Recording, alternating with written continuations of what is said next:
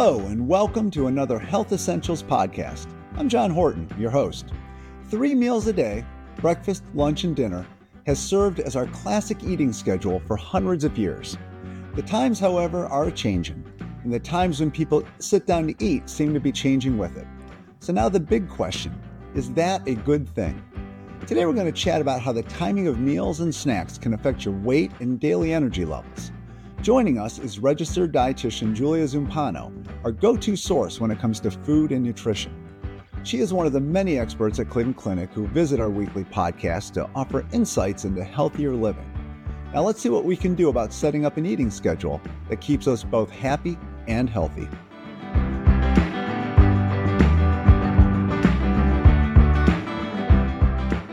Julia, thanks so much for coming in to talk shop today. Thank you so much for having me.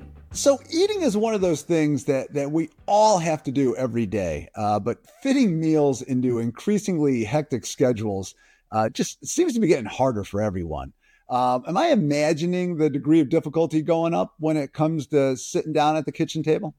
No, I certainly uh, agree with you. I think our schedules are becoming overly packed and, you know, after school activities or after work activities are really taking over the dinner, the dinner hour or, you know, span of time where you can get dinner in at a reasonable time.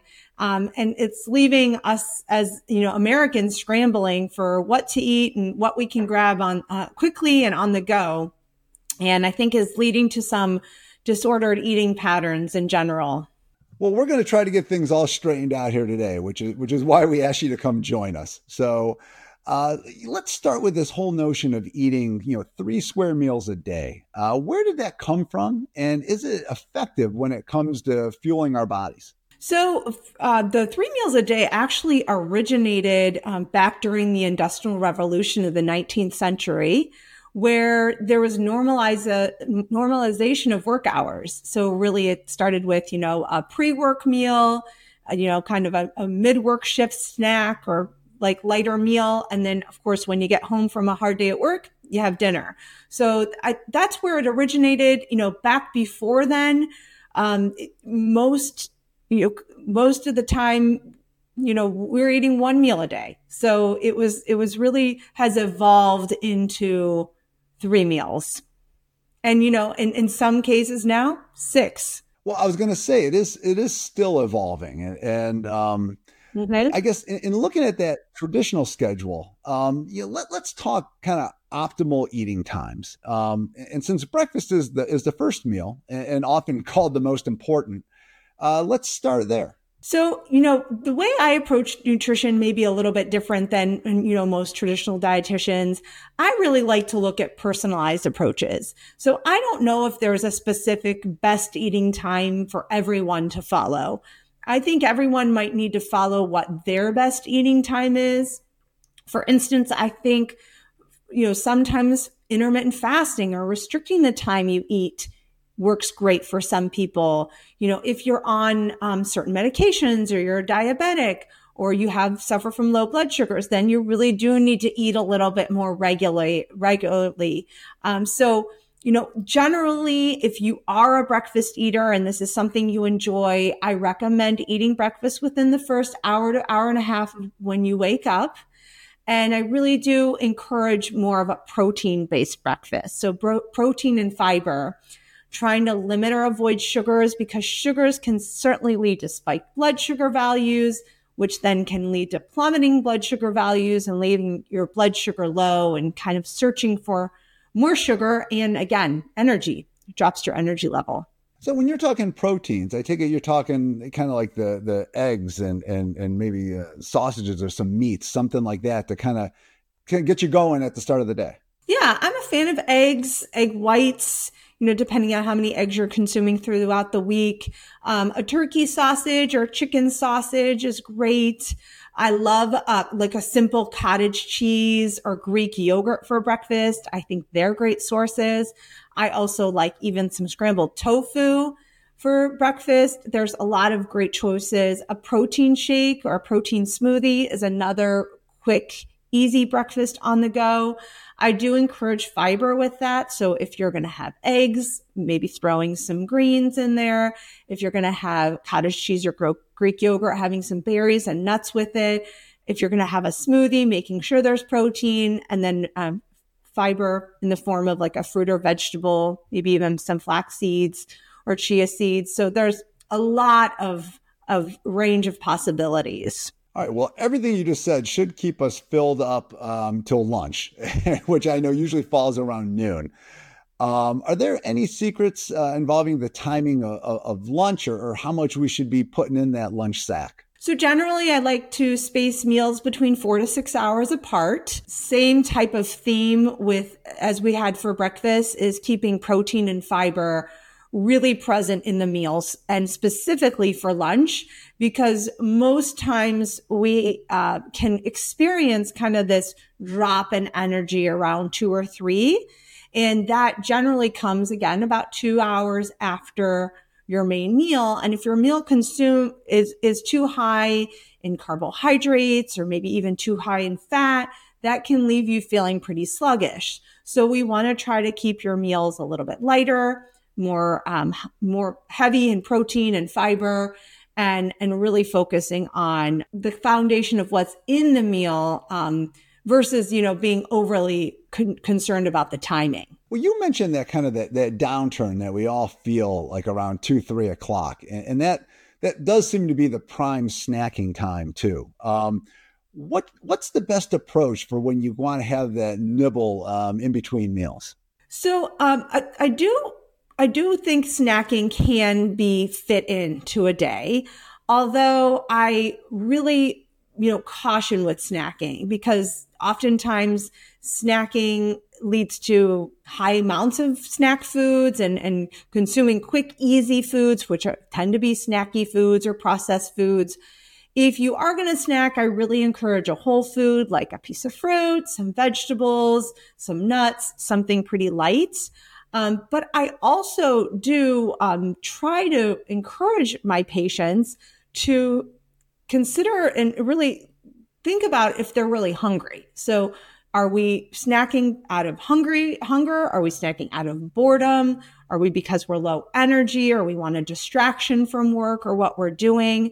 So, if you prepare your meals um, in in the right you know, macronutrient content and really filling them with protein and fiber, like I said, you should be able to last between four to six hours between meals where you may not need a snack. Now, that doesn't mean snacking is bad for you, but I would really keep in mind your hunger cues. Are you truly hungry? And if you truly are hungry, your stomach's rumbling, you know, you, you maybe had a light, too light of a meal for lunch or breakfast then I, I do encourage a snack and, and a whole food based snack. But um, snacking can get us into trouble oftentimes if we're not mindful of our decisions. Well, that that's definitely true, and I, and I know that from from personal experience. I, I, tend to be a little bit of a, of a snack monster in the middle of the the afternoon. Um, but let's say I, I, I did the lunch thing right, and it's carried me all the way through to to dinner. Um, that seems to be a meal where, where people are, are all over the place as far as when they sit down to eat. Um, what are the pros and cons of, of an early or, or a late dinner? So, an earlier dinner, you know, I'm more of a fan of because it gives you, you know, a good amount of time to digest your food after dinner and um, allows your blood sugar to properly rise and fall after dinner. So you're not going to bed with a full belly or this, you know, pl- skyrocketed blood sugar. So I'm I'm really a fan of, you know, earlier dinners or at least, you know, 3 hours before bedtime is is my ideal recommendation. You know, if if a later dinner is something you have to do and you kind of just life gets busy, I I don't think you should be overly concerned with it. I think you should just make better choices um, and and try even if that's part of your lifestyle to make dinner maybe a lighter meal and your smaller meal. And if you know that you're just consistently going to eat later dinners then maybe making your lunch a little more of a heavier meal and your larger meal that can kind of carry you over through dinner so you're not over consuming calories especially if there's a big span of time between lunch and dinner or at least you're having a nice, good, substantial snack in between if you're going again greater than six hours between meals. So, you know, I'm, I'm, like I said, I think that you can make any time work. It's all about your choices and your portions. Okay. If you do go with that later dinner, I know you had mentioned the three hours in between kind of dinner and, and bedtime to try to set it that way. If you eat a little bit later, are, are there some things you can do to kind of maybe help speed up digestion a little bit or, or kind of, you know, help that process along? Yeah, certainly moving around is going to help. So if you're eating dinner and going straight and laying down in bed, even if you're bed for two hours, um, that's going to certainly slow down the digestion process. So if you can take a short walk, maybe a 20 minute walk, or you can even just stay, stay standing. Maybe you organize a closet or clean the kitchen or whatever you can do to kind of keep your body upright and any moderate amount of movement is going to really help um, with digestion and burning your blood sugar um, and then you know just kind of helping you digest that food better too well, our, focus here has been on that traditional kind of three meal eating pattern. Um, but as you mentioned earlier, there are, there are numerous approaches that, that people take. And I know one of the more interesting ones that seems to be gaining in popularity is, time restricted eating.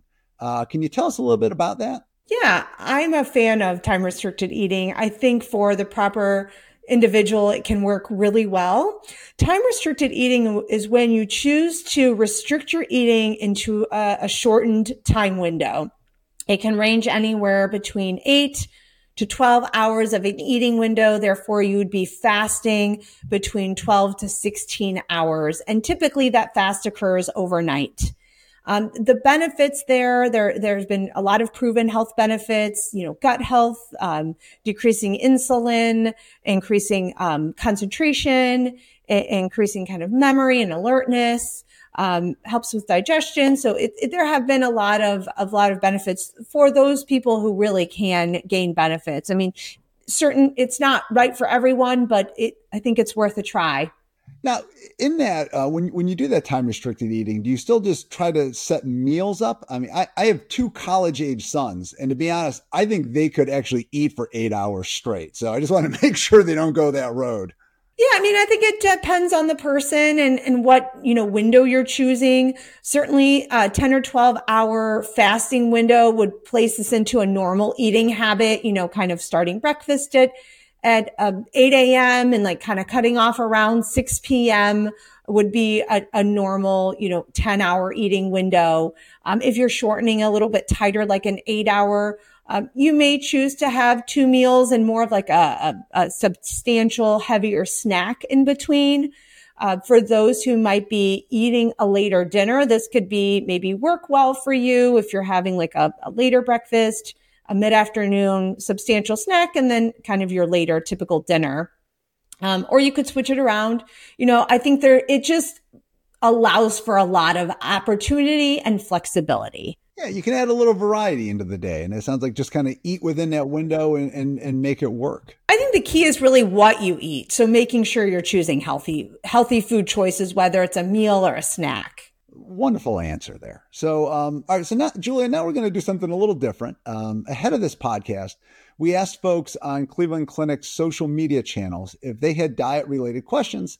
Um, and, and, they certainly did. So, uh, let's, let's get, uh, let's get them a few answers. So one of our social media followers said they heard that it's better to, to skip dinner entirely, um, and just wait to eat again until breakfast. Um, is there any sort of truth to that sort of concept? Yeah, so that kind of comes back to the concept we were just discussing with the time restricted eating. You know, I, I do think that some people do benefit from eating heavier in the morning and then, you know, basing your eight hour window from breakfast, counting eight hours and having your last meal maybe be later in the afternoon and then skipping dinner. I think that can work very well for some people, um, specifically those who may suffer from, you know, sleep disruption or, you know, digestive issues or even elevated blood sugar, elevated insulin. I think that type of eating, you know, schedule can really work for some people. All right. Well, now someone on Instagram asked uh, kind of the age old question uh, to snack or not to snack. Because um, they said once they start snacking, uh, it just turns into a lot of eating.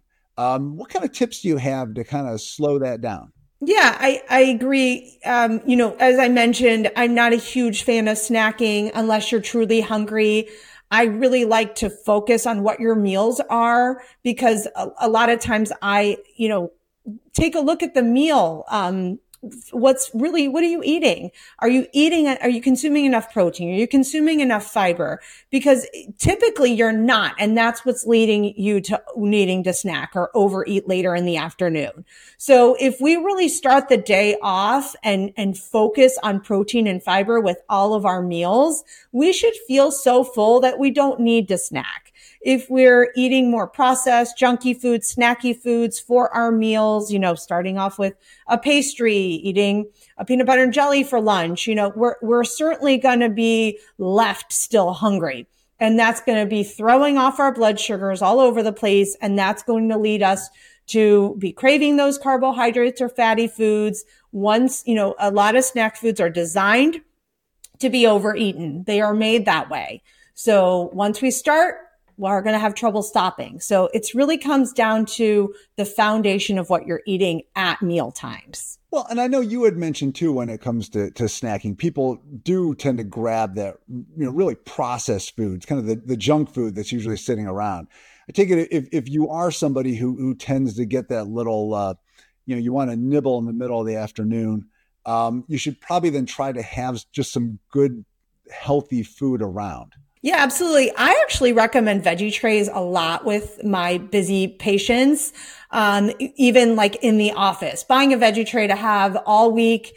And at that two, three o'clock drop in energy, boredom, you know, desire to snack time, you can just kind of go grab some raw veggies. A lot of people crave like that crunchiness, something that they can get their hands and mouth involved um, in eating. So, you know, liquids don't necessarily cut it, but like an apple with some peanut butter, you know, some veggies, something really whole food based, high fiber. Um, adding some protein to that, like a boiled egg or some turkey, some nuts, that might be a, another great idea. All right. And, and finally, another one of our fans wants to know if there's one meal in particular uh, that should always be your largest of the day. Well, I, I'm a fan of having a larger lunch. You know, we know some European countries really kind of focus on that larger lunch and, um, you know, maybe a lighter dinner. And, um, we know, you know, t- European countries tend to have a lower incidence of disease and obesity when compared to Americans. So I really do like kind of that middle day larger meal. Um, unless you're willing to eat an earlier dinner, then I also think, you know, you know, as the American culture, we do tend to have bigger dinners. If you'd like to plan family dinners, I'm a huge fan of eating with other people. I think it helps naturally control portions. It helps slow you down. It helps enjoy, you know, bring pleasure to meals. Um, and then, you know, you can share. So I think there's a lot of great benefits to family meals.